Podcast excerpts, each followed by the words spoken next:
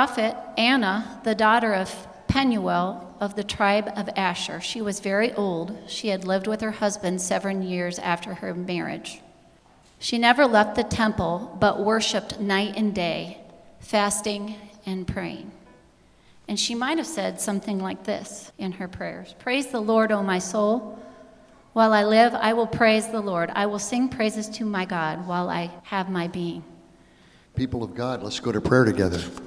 Holy Father, thank you for the example of your servant Anna, who showed us what day by day, month by month, year by year, lifetime of worshiping you looks like. Father, it seems such a high and unattainable goal for so many of us, but yet, because of your Holy Spirit living within each of us who have received Jesus as Savior, you have promised that you will continue your work of changing each one of us day by day, progressively into the image of your Son. And so, Father, help us, teach us to worship you. We believe, Lord, help our unbelief. We want to worship you. Help us to worship you better. In Jesus' name,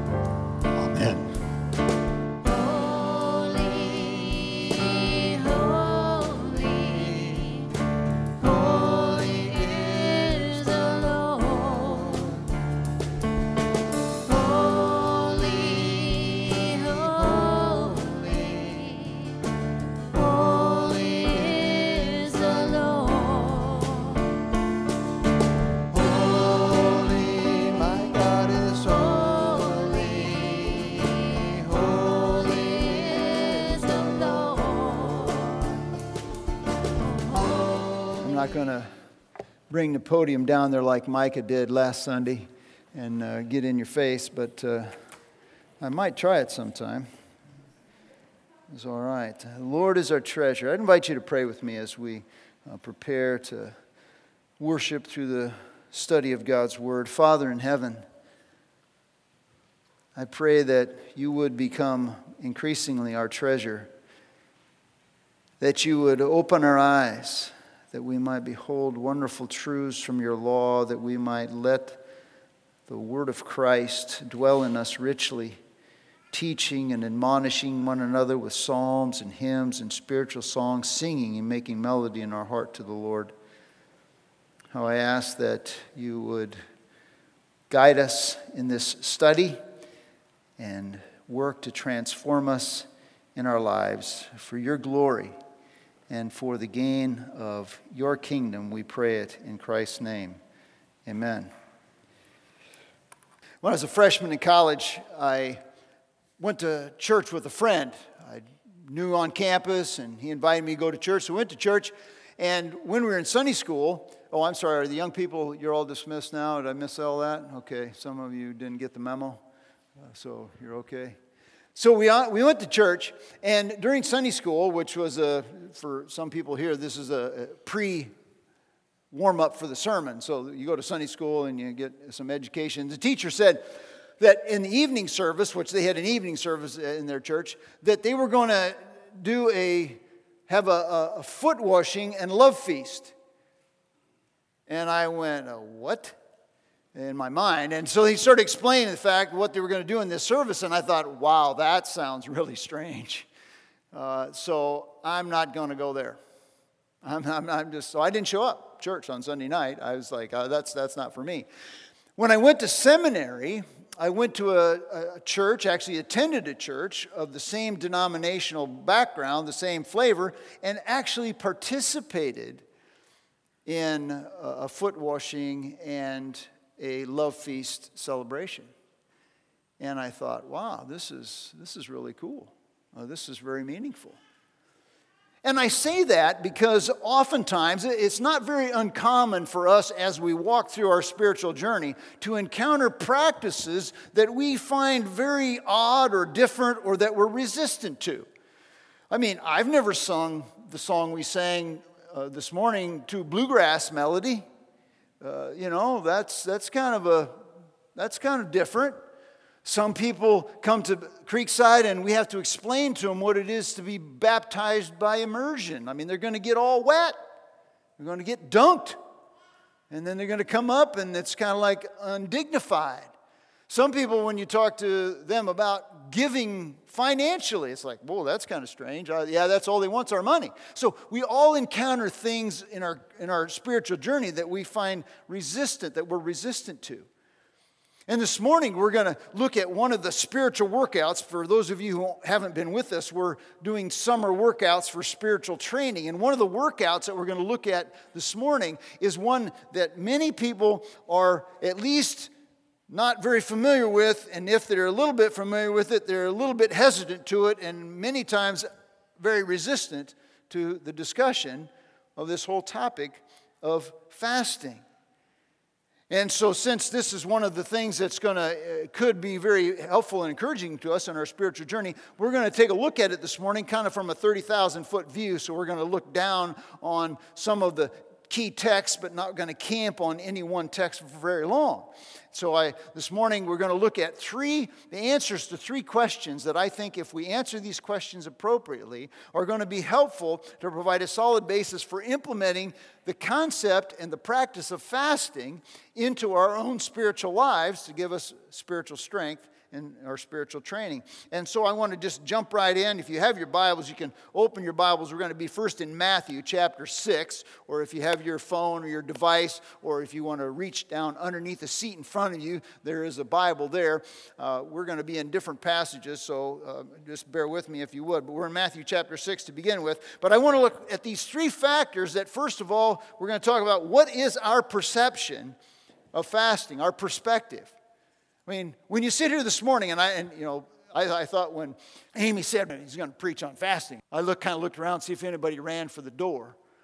You know, it's like, whoa, is, uh, is they going to skate out on us, you know? And it's always dangerous, you know, because people are coming and they're not uh, used to our church. Maybe it's the first time you've been here. It's like, whoa, I went to this church, never been to church there before, and they talked about something really weird. You know, so I'm kind of con- I'm conscious of that, but I'm not going to be overly sensitive to it because it's in the Word of God. And so we're just kind of walking through the Scripture. This is where we're at today. And the question that comes to mind: What is a perspective? And there are three factors that I'm going to look at and discuss with you this morning that influence our perspective. First of all, what do we mean by fasting? What's the definition? Donald Whitney, in, uh, in his book on spiritual disciplines, said this fasting is voluntary abstinence from food for spiritual purposes. So you choose not to eat for a spiritual purpose. Now, just think about that. Anybody here ever skipped a meal? I mean, some of you less than others, but, uh, you know, because, and I'm not pointing out fingers, just some of us like, you know, eating is pretty important. Like, I wake up hungry okay? I don't care if I wake up at six o'clock in the morning, I'm hungry. Some of you skip a meal every day. Some of you couldn't care less about breakfast. You get up and you're just kind of going on. Some of you have had to uh, have your blood drawn for a lab report, or lab report, or labs, you know, so you have to do this fasting thing. Some of you have had surgery and you have to fast for surgery. Some of you get so caught up in work that you skip the meal. Some of you get so caught up in shopping that, hey, we didn't have time to stop at the pretzel maker. Some of you get so caught up in leisure activities, I'm out on the lake, I don't have time to eat. So, skipping a meal is not that big of a deal. But here, the idea is you skip a meal for a spiritual purpose. Secondly, our doubts about fasting. Okay, just be honest for a minute. I'm just going to, this is going to like the uh, psychologist, the psychiatrist, you know, the word association thing. I'm going to say a word, you just, whatever's the first thing pops into your mind fasting. I'm thinking some of you might be uh, imagining this uh, mid century monks in a monastery wearing these brown robes, and all they do is walk around chanting Gregorian chants and fasting and praying all day. Or you have to be like Anna, seven years married, and then for the rest of her life, all she did was hang out in the temple and pray and fast. Like, that's it. And that's kind of our concept. The second thing I want to say is that our perception is influenced by our culture. We live as Americans in an instant gratification culture fixated on food. I, I, mean, okay, honestly, like one of the very first things you're going to think about, even before the service is over, is where are we going to eat? I mean, we moved to Urbandale from Timbuktu, you know. We didn't live in the middle of nowhere, but you could see it from where we lived, okay? And people say, "Oh, where do you like to go eat? What's restaurants you like to go to? Where do you where do you go out for eat?" And I'm thinking, well, I don't know. I just I, I really don't I don't really get into going out to eat myself, honestly. My wife's a great cook, so I just like to eat her food, you know. And uh, so, anyhow, you, we think about it. in our culture, fixated, asking people to skip a meal, especially for a spiritual purpose, is kind of like expecting the Cyclones or the Hawkeyes to win the BCS championship series.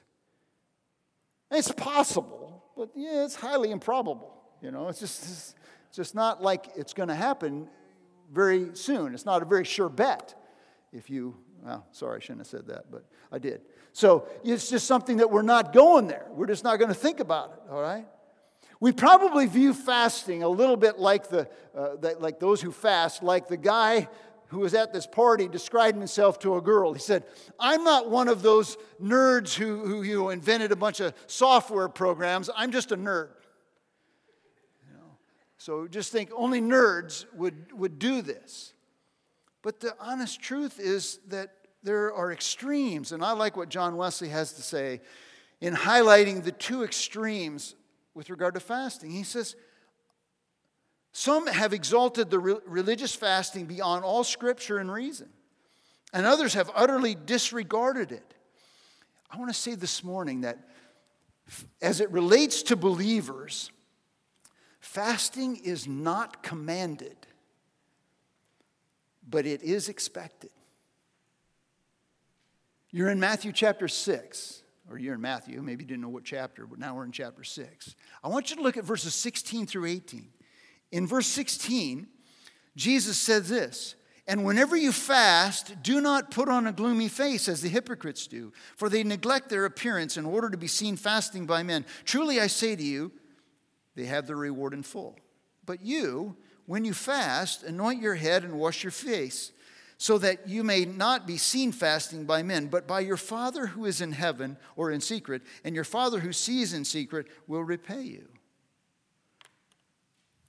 Jesus never said, Thou shalt fast, but notice what he did say. He says, When you fast, not if you fast. So he didn't command it, but he certainly expected it.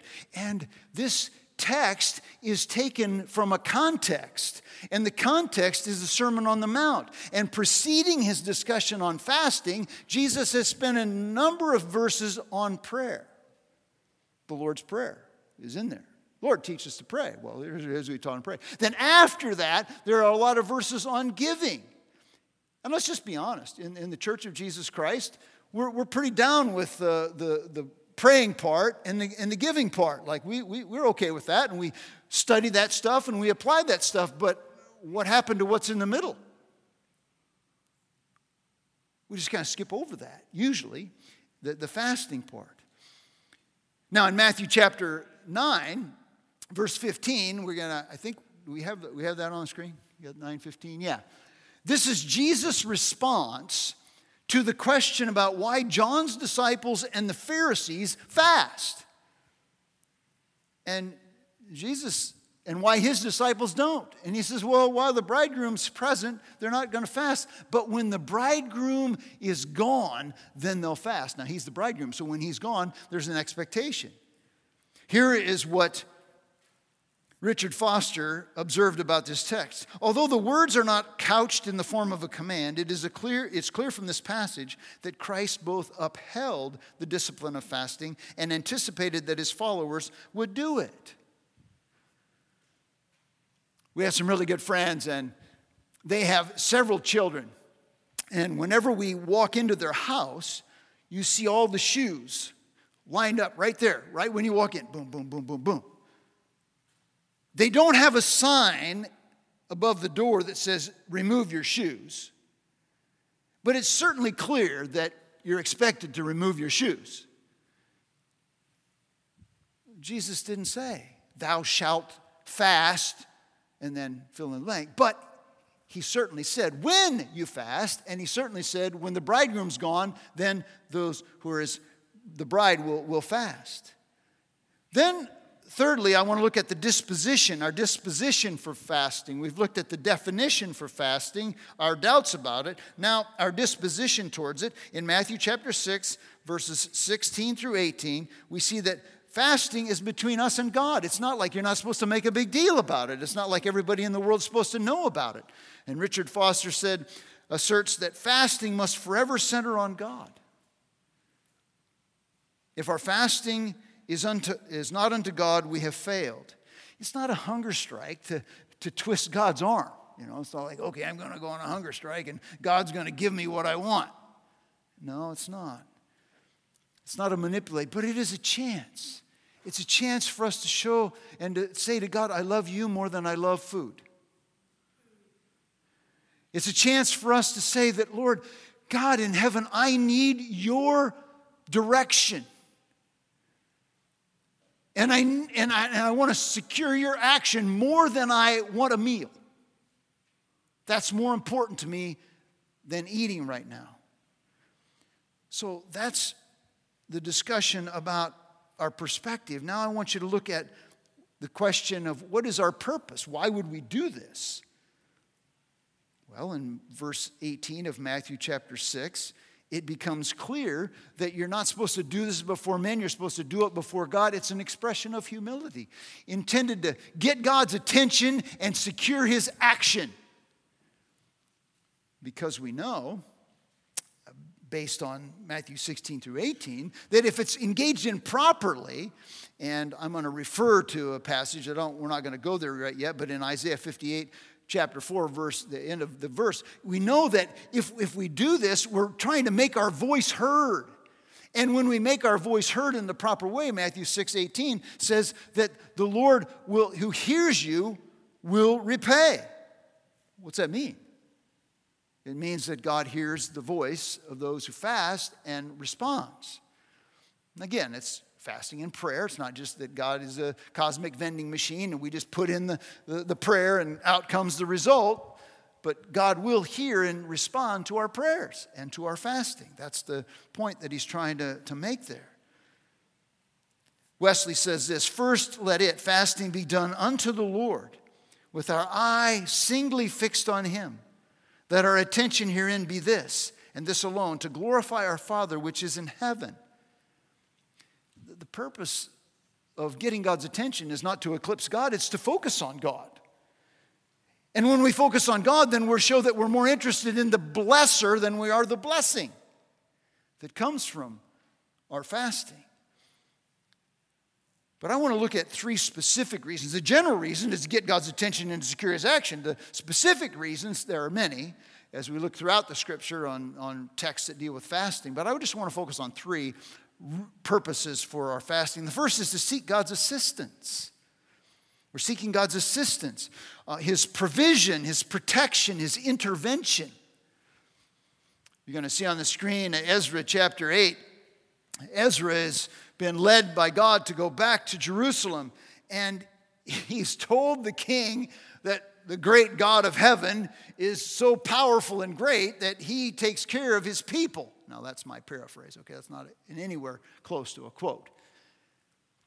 But now they have to walk 900 miles through pirate infested territory to get back to Jerusalem. And so he says, I can't go to the king and say, Can you send some soldiers? Because I just told him how great God is. So he seeks and prays and fasts and says, Lord, protect us on our journey. That's the paraphrase, okay? So uh, you can read it up there. We fasted and sought our God concerning this matter, and he listened to our entreaty, and they arrived, okay? In, in Esther, the book of Esther, and you can just write these down, you can look at them later, beginning in chapter 4, verse 16 through chapter 5, verse 2, Esther goes before the king because there's a decree that all the Jewish people are going to be destroyed, and she's one of them. And so she said they fasted and prayed for three days and three nights. And she said uh, to the God of heaven, Pray that I will have protection. I mean, she said, if you go before the king and he doesn't offer his scepter to you, you know, I mean, it's curtains. So she wants protection, but she also wants God's intervention for the people, the Jewish people, so that he would avert the judgment that's coming upon them. So she prays for protection. She prays for God's intervention. So, I mean, the natural question is do we ever desperately want and need God's provision? Do you need God's provision? Do you want God's provision as a single person that God would provide a, a spouse if that's His will? Provision for a job, provision for you to have some emotional, physical, relational healing. We need God's provision, financial resources to take us through this next difficult time. We need provision of God's freedom from some addictive or compulsive behavior or for, from some besetting sin. God, I need your provision. Do you ever need God's protection? You need God's protection from your employer, maybe. I don't know. Or another employee. Or a classmate. Or a teacher. Or a neighbor. That's kind of scary. You need God's protection. On May 9th, 1798, the United States was on the verge of war with France. And then President John Adams called for a national day of prayer and fasting that somehow God would intervene and protect the United States and prevent a war from happening. God's protection. Do we need God's intervention? You ever felt desperate for a family member? Maybe you're a parent and you've had a child that's, that's gone away or one that's still straying from God's will, and you desperately want and need and desire God's intervention. Some of us have family members friends and neighbors that don't know Christ. I was on the phone last night. Marla and I were on the phone last night with uh, some family members, and one of the members of Marla's family is, is, is dying. wants nothing to do with God. Do we care enough that we're willing to miss a meal to get God's attention for intervention? in bringing someone to Christ. Maybe there's a, a, a relationship that's broken. Maybe it's a family member, maybe it's a neighbor, maybe it's something that we, we really want God to work. Well, maybe we need prayer for unity in the body of Christ. And are we willing to get on our knees? Are we willing to skip a meal and go to God and say, Lord, we need your help? We, you know, I don't know what to do, Jehoshaphat said, but my eyes are on you, Lord. I don't know what to do. We go to God in fasting and prayer not just for guidance, but we go to Him for forgiveness. I'm, I'm, sorry, I said guidance, I said assistance, but forgiveness. We go to him for forgiveness. We see this in Daniel chapter 9. I'm not going to turn to Daniel, I'm going to turn there, but don't, you don't have to turn there. You can if you want. But in Daniel chapter 9, we're going to have some uh, verses up on the screen. But in Daniel chapter 9, Daniel goes before the Lord because he's aware that there's only supposed to be 70 years of captivity and they're getting near it. And he looks at the people and he says, We are in a mess here in Babylon and he beseeches the Lord in prayer and confesses the sins of the people and his own sins, seeking God's forgiveness. I find it fascinating that in chapter 9, verses 3 through 19, in Daniel chapter 9, there are 16 verses. In 12 of the 16 verses, Daniel brings attention to their sinfulness and the waywardness of the people. 12 of the 16 verses. He says, Lord, we have sinned. We've sinned uh, greatly. And he recognizes in verses 14 and 16, he recognizes God's right. He says, Therefore, the Lord has kept the calamity in store and brought it on us. For the Lord our God is righteous with respect to all his deeds which he has done, but we have not obeyed his voice. And now, O Lord our God, who has brought us brought thy people out of uh, the land of Egypt with a mighty hand and have made a name for yourself. As it is this day, we have sinned and we have been wicked. O Lord, in accordance with all your righteous acts, let now your anger and your wrath turn away from your city, Jerusalem.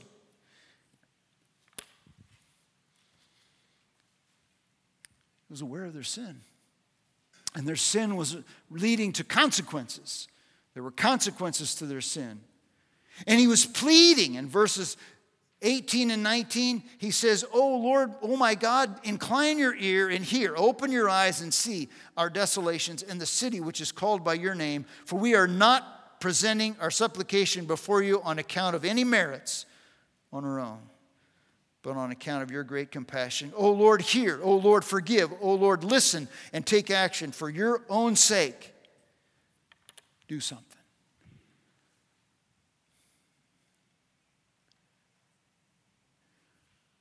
God would be glorified in Daniel's mind. When a guilty but penitent people were mercifully allowed to return to their city after they'd sinned so profusely. I know a person, nobody in my immediate family, so don't start guessing, who has over 20 I think maybe even more than 25 warnings for speeding. 25 warnings. That's not. That, do you think they sing the praises of the police for their merciful actions towards a guilty but penitent person? Absolutely. If they don't, they have need for their head to be examined. I see in Daniel penitence and repentance. In Joel chapter 1, verse 14 consists uh, uh, is, a, is a call, a command to fast that uh, consists of a call for the people to repent, for the people to return, for the people to receive the blessings of God because they haven't received the blessings of God. They have been experienced drought and locusts and what's coming. These things are just a harbinger of things that are to come in the day of the Lord. And he says, repent Go to Joel chapter 2. Yet even now declares the Lord, return to me with all your heart, and with fasting and weeping and mourning, and rend your heart and not your garments. Now return to the Lord your God. He is gracious and compassionate, slow to anger, and abounding in loving kindness. I wonder if we realize that fasting is a means of seeking God's mercy when we as individuals, when we as a church, when we as a nation become aware, acutely aware of our sinfulness and the experience or and or the expectation of God's wrath as a result of our sinfulness and we turn to him to repent and avoid and escape his punishment. I just think we don't think we're that bad. Yeah, you know, there's a lot of places worse than here. A lot of people worse than me. Well, Fasting and prayer is the plea of a penitent heart for God's forgiveness and restoration. And finally, not only is it for our assistance, not only do we pray and fast for forgiveness, but we pray and fast for God's guidance. The first example is a hunger for God's wisdom for life. And the, the text that I'm referring to, and you can just write it down, is in Judges chapter 20, verses 26 to 28, because Israel, the people of Israel, were praying and fasting to God, saying, Should we go fight our brothers? Because they were kind of jerks, and now are we supposed to go up and, and we've already gone up twice and lost, so should we go again? They needed guidance. They needed God's guidance. Secondly, there's a hunger for God's workers in the church. In Acts chapter 13, verses 1 through 3. The leaders of the church were praying and fasting, and when the Spirit of God spoke to them and said, Set apart for me Barnabas and Saul for the work to which I've called them. You know what we do? Hey, we need some people to work in Awana. Come join us. Oh, it's that easy, huh? Warm bodies, please show up. Well, maybe we should be a little more serious about that. I'm not saying it's wrong to make an announcement and ask for people to come and help. I'm not saying that's wrong at all, okay? But uh, maybe we should be, uh, we need God's work because we want God to raise up godly spiritual leaders in the church of Jesus Christ. And thirdly, there's a hunger for God's witness to all nations. And uh, there's a, a passage in Isaiah and I came across this in some of my reading in preparation for the sermon in chapter 62, verses 1 through 7. It, there's no mention of fasting here, but it mentions God's heart and his heart for the, Jerusalem and God's people and to be exalted and magnified in the world. And I wonder if we really want that. I wonder if I want it that bad if I really want God to be honored and glorified and magnified, and people to come to know Jesus Christ as their Lord and Savior, realizing that we're wicked and desperate sinners and deserving of judgment because what Christ did on the cross, He paid the debt that we deserve, so that if we believe in Him, we can be forgiven and have the promise of eternal life and walk with God each day with purpose and meaning for eternity. I really care? The last question I want to answer or give an answer to or try to answer is how do we practice this? What do we do when we fast? I mean, how, how does that all work out uh, actually? And uh, I want to turn to a passage in Isaiah, which I've deviated from, which I had initially thought this would be the main passage uh, that I would be preaching on, but I didn't want to focus here the whole time. But there are two approaches to fasting to consider. First, there's the fasting which God detests. We want to avoid that. And there's the fasting in which God delights, and that's what we want to pursue. Well, the fasting that God detests is in Isaiah chapter 58, verses 1 through 5, and I'm not going to read through it all, but the prophet is called to boldly condemn the people for their ritualistic and their hypocritical fasting, because they were fasting all right. And I like the NIV translation of, of verse 2. It says, They seem eager to know my ways as if they were a nation that does what is right and has not forsaken the commands of its God. So here's the deal the people of Israel, they're fasting and praying, and they're going to God and say, Why don't you notice? What's the deal? And God answers them in verse 3.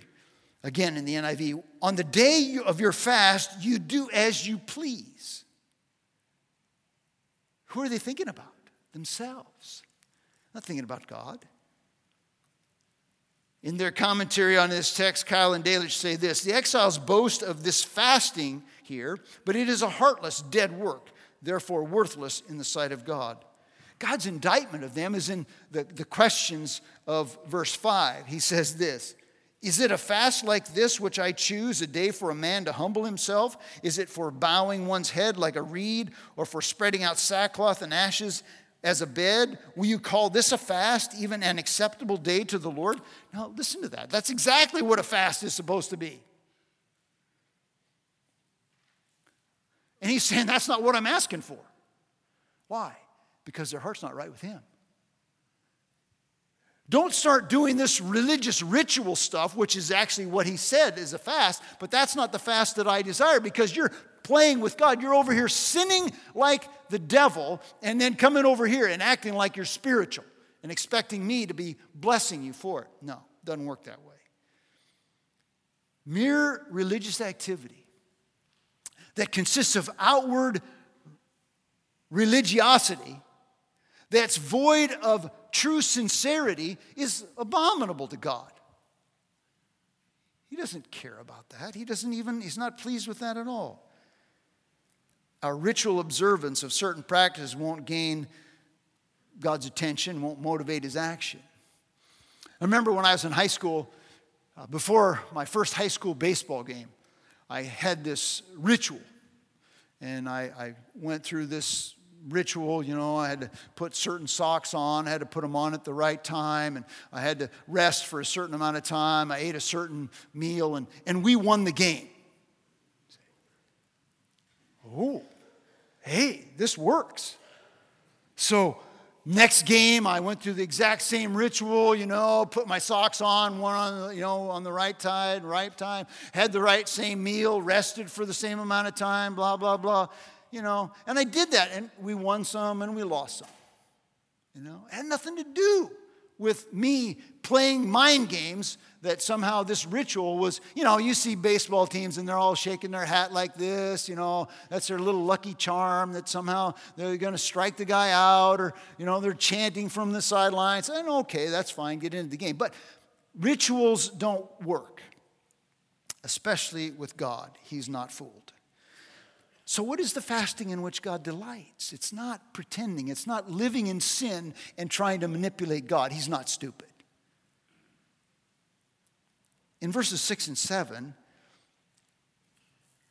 we see there is the fasting of obedience that God delights in. Now, this is kind of a different one, like, whoa.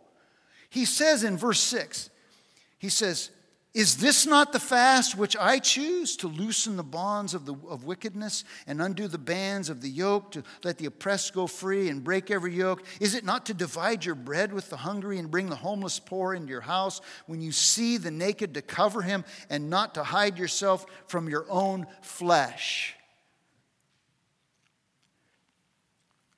It's not really a fast that in the way we define it. I mean, it's a metaphorical, figurative fast. It's, it's obedience to the truth of the Word of God, it's to what God calls us to. That is a fast in God's sight. That is, in essence, a way of pleasing God that they weren't doing. So do that before you abstain from food for a spiritual purpose. That's what I think he's saying to me and to you. And my mind ran to uh, 1 Samuel chapter 15, verse 22. You know, Prophet Samuel told Saul to go whoop up on the Amalekites. I mean, big time. Don't leave anything. Well, you know, so they kind of did it halfway. And they, they took some of the spoil, and you know, and then Samuel comes and he says, What, what are you doing? Oh, we, you're supposed to take them all out. We did. Well, what's this bleating of sheep I hear in my ears? Oh, well, we, we brought some for God. You know, we, we, we spiritualize it.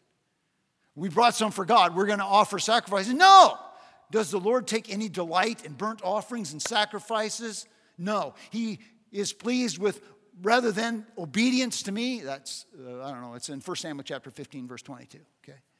Does the Lord take delight in that? Burnt offerings and sacrifice? No, but in obedience to me. See, God desires right living, not empty rituals. So, for us, me, you, fasting of obedience is extending love. You read the text, what were they not doing? These are their brothers and sisters in Christ. They were oppressing them, they were putting them down, they were not taking in the, the, the, poor and caring for them, they were not clothing the naked. So, where do we see our brothers and sisters in need? Extend love, extend forgiveness, Ooh. and eliminate bitterness and jealousy and strife and hostility we do these things. That's what God calls it. That's a fast of obedience that God delights. Then there's the fast of abstinence that God delights in. And that's the other fasts that we've been talking about exclusively up to this point.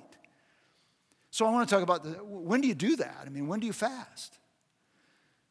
When should we fast? Well, some would suggest we should fast on a regular basis, like, you know, just set a time. I want to say this before this is no legalistic ritual, okay? So this is like, let the Lord lead you in this. But I, I think there's probably some merit. I've, in the past, had times when I was regularly fasting. And then I get away from it, and then I come back to it, and then I examine my motives. Why am I doing this? You know, I used to do that with journaling. You know, I was like, journals, I write, what am I doing this for? Am I doing this so somebody will read it and think I'm really spiritual someday? So I quit. Now, that's me. I'm not saying that's you. Okay, do you understand that? I mean, you can write journals and praise God if you do, and, and God blesses your heart, then that's between you and God. You can fast, and we can fast regularly, but for sure we should fast on special occasions. When we become overwhelmed with our need for God's assistance, when we're acutely aware of sin in our life for which we need His forgiveness when we understand that we are desperately in need of His guidance, we should fast and pray and, and, and look to the Lord for his, his wisdom. So, who's supposed to fast? Individual believers, groups of believers, churches, even nations can fast. March 30th, 1863, President Abraham Lincoln called for a national day of prayer and fasting.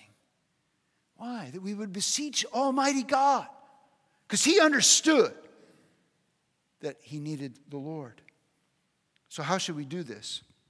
Well, I'm going to suggest to you, I'm just going to give you suggestions, okay? This is, this is not like I, I got this from the Bible and it says that you should only do it this way. There are different ways. You can go to Esther and she fasted and prayed and asked everybody to fast and pray. That was an absolute fast. They drank nothing and they ate nothing for three days and three nights. I don't recommend that. If you don't drink anything for three days, you're almost dead, okay? And some people might be, you know, your body can go without food for a long time. We can't go without fluids for very long. The body is 85% water, all right? Last time I checked, uh, the statistics 85%. So you don't drink anything, you're toast, okay? What I would suggest is just start small. I mean, skip a meal. Some of you, that's no problem. You do it every day. But how about you do it this time for a spiritual purpose rather than for a diet or for busyness? You say, okay, the time that I would, would spend in a meal, I'm going to spend with God. Just start, do one day, uh, you know, skip a meal one day. You know, you can skip breakfast, you can skip lunch, you can skip supper. Uh, you know, I don't, I'm not going to tell you how it has to be done. And then you, you decide when you're, how you're going to do it, okay? And then you do a partial fast, I would suggest. You decide what you're going to drink. I'm going to drink some juice. You know, I'm going to drink some apple juice or some orange juice or whatever, whatever juices you up. You know, you drink your juice. Uh, probably not five hour energy. That probably wouldn't be the best thing if you're trying to fast. Maybe some of you think it would. But you know what? If you fast and pray and you fall asleep, then you needed to sleep. Yeah. Maybe some of you, the most spiritual thing you can do is take a nap. I'm serious. I'm not joking even. Decide what you want to drink.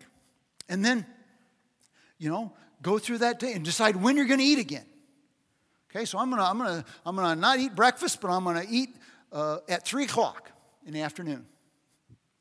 There's no magic to it. I'm not saying maybe I'm going to skip lunch and I'm going to eat. Maybe you're going to go from sunrise to sunset. Maybe you're going to go from 8 a.m. to 5 p.m. I, you know, it's not a magic thing. It's between you and God. But just try to set a goal and, and just do that and pray. I like what Don Whitney says. There are times when it cannot can be not more. Oh, I got to start over. There are times when it can be not only more important, but much more rewarding to feast on God than on food. Remember this the scriptural examples are given to us from which we draw principles. So that what we see in the scripture is not a prescription for us because there's all these different examples. So, like what Esther did is not necessarily, okay, everybody has to do it that way. What Moses did up on the mountain for, in Jesus for 40 days and 40 nights, that's not everybody's prescription either. So don't make that your, your prescription for your life. Let God lead you and guide you.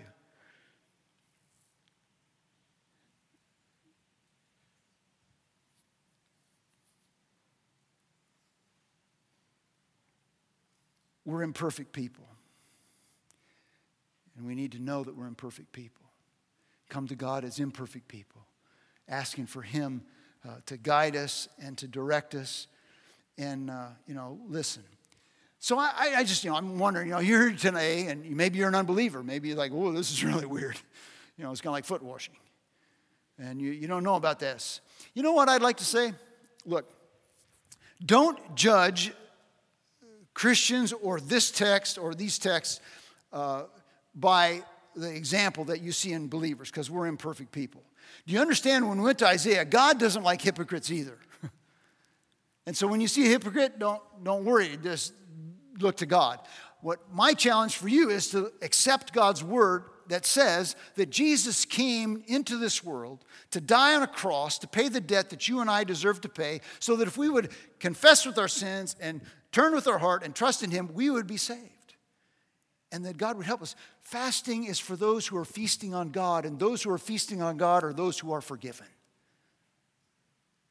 So I'm just inviting you to feast on God by being forgiven, and then you can worry about, you know, should I fast? Should I pray? Should, how much should I read the Bible? How much should I do this and that?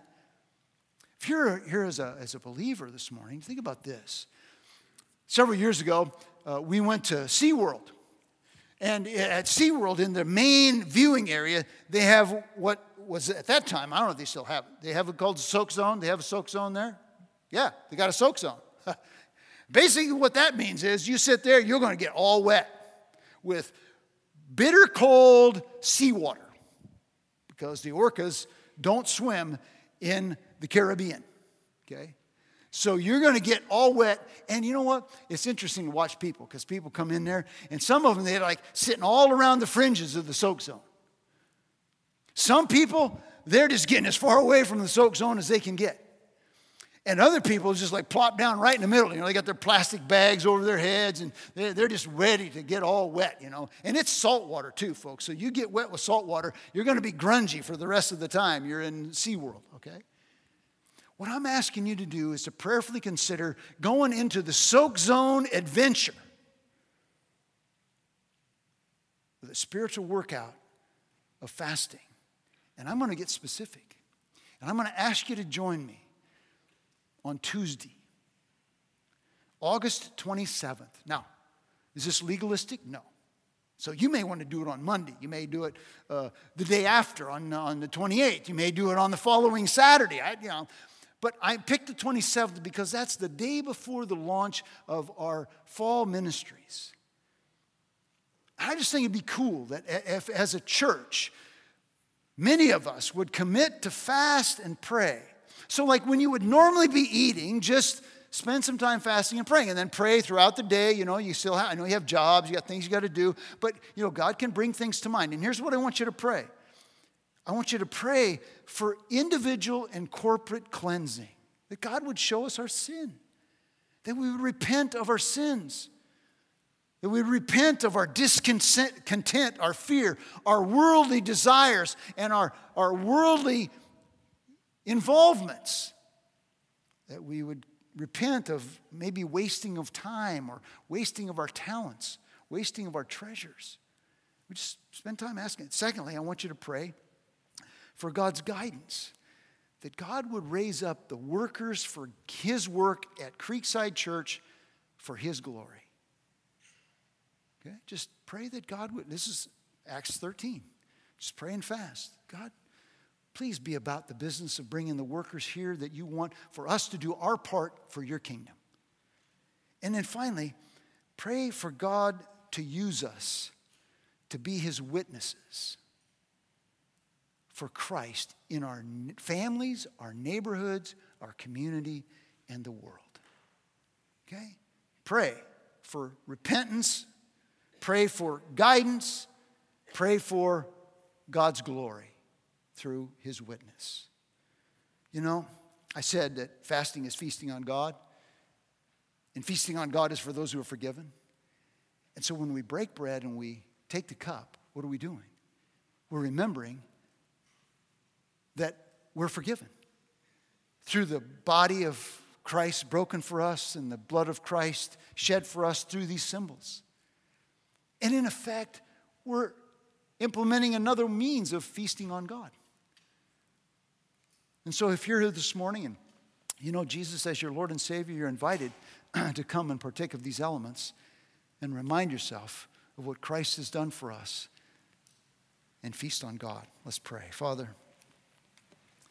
I thank you for difficult truths from your word, and I pray that you would apply them to our lives, that you'd work in our hearts and souls, that we would see that fasting is just a means of connecting with you and honoring you and glorifying you and seeking your assistance and seeking your forgiveness and seeking your guidance. I pray that as we take these elements, that we'd receive him into our bodies is a great appreciation for what you've done for us at Calvary. We pray in Christ's name. Lord,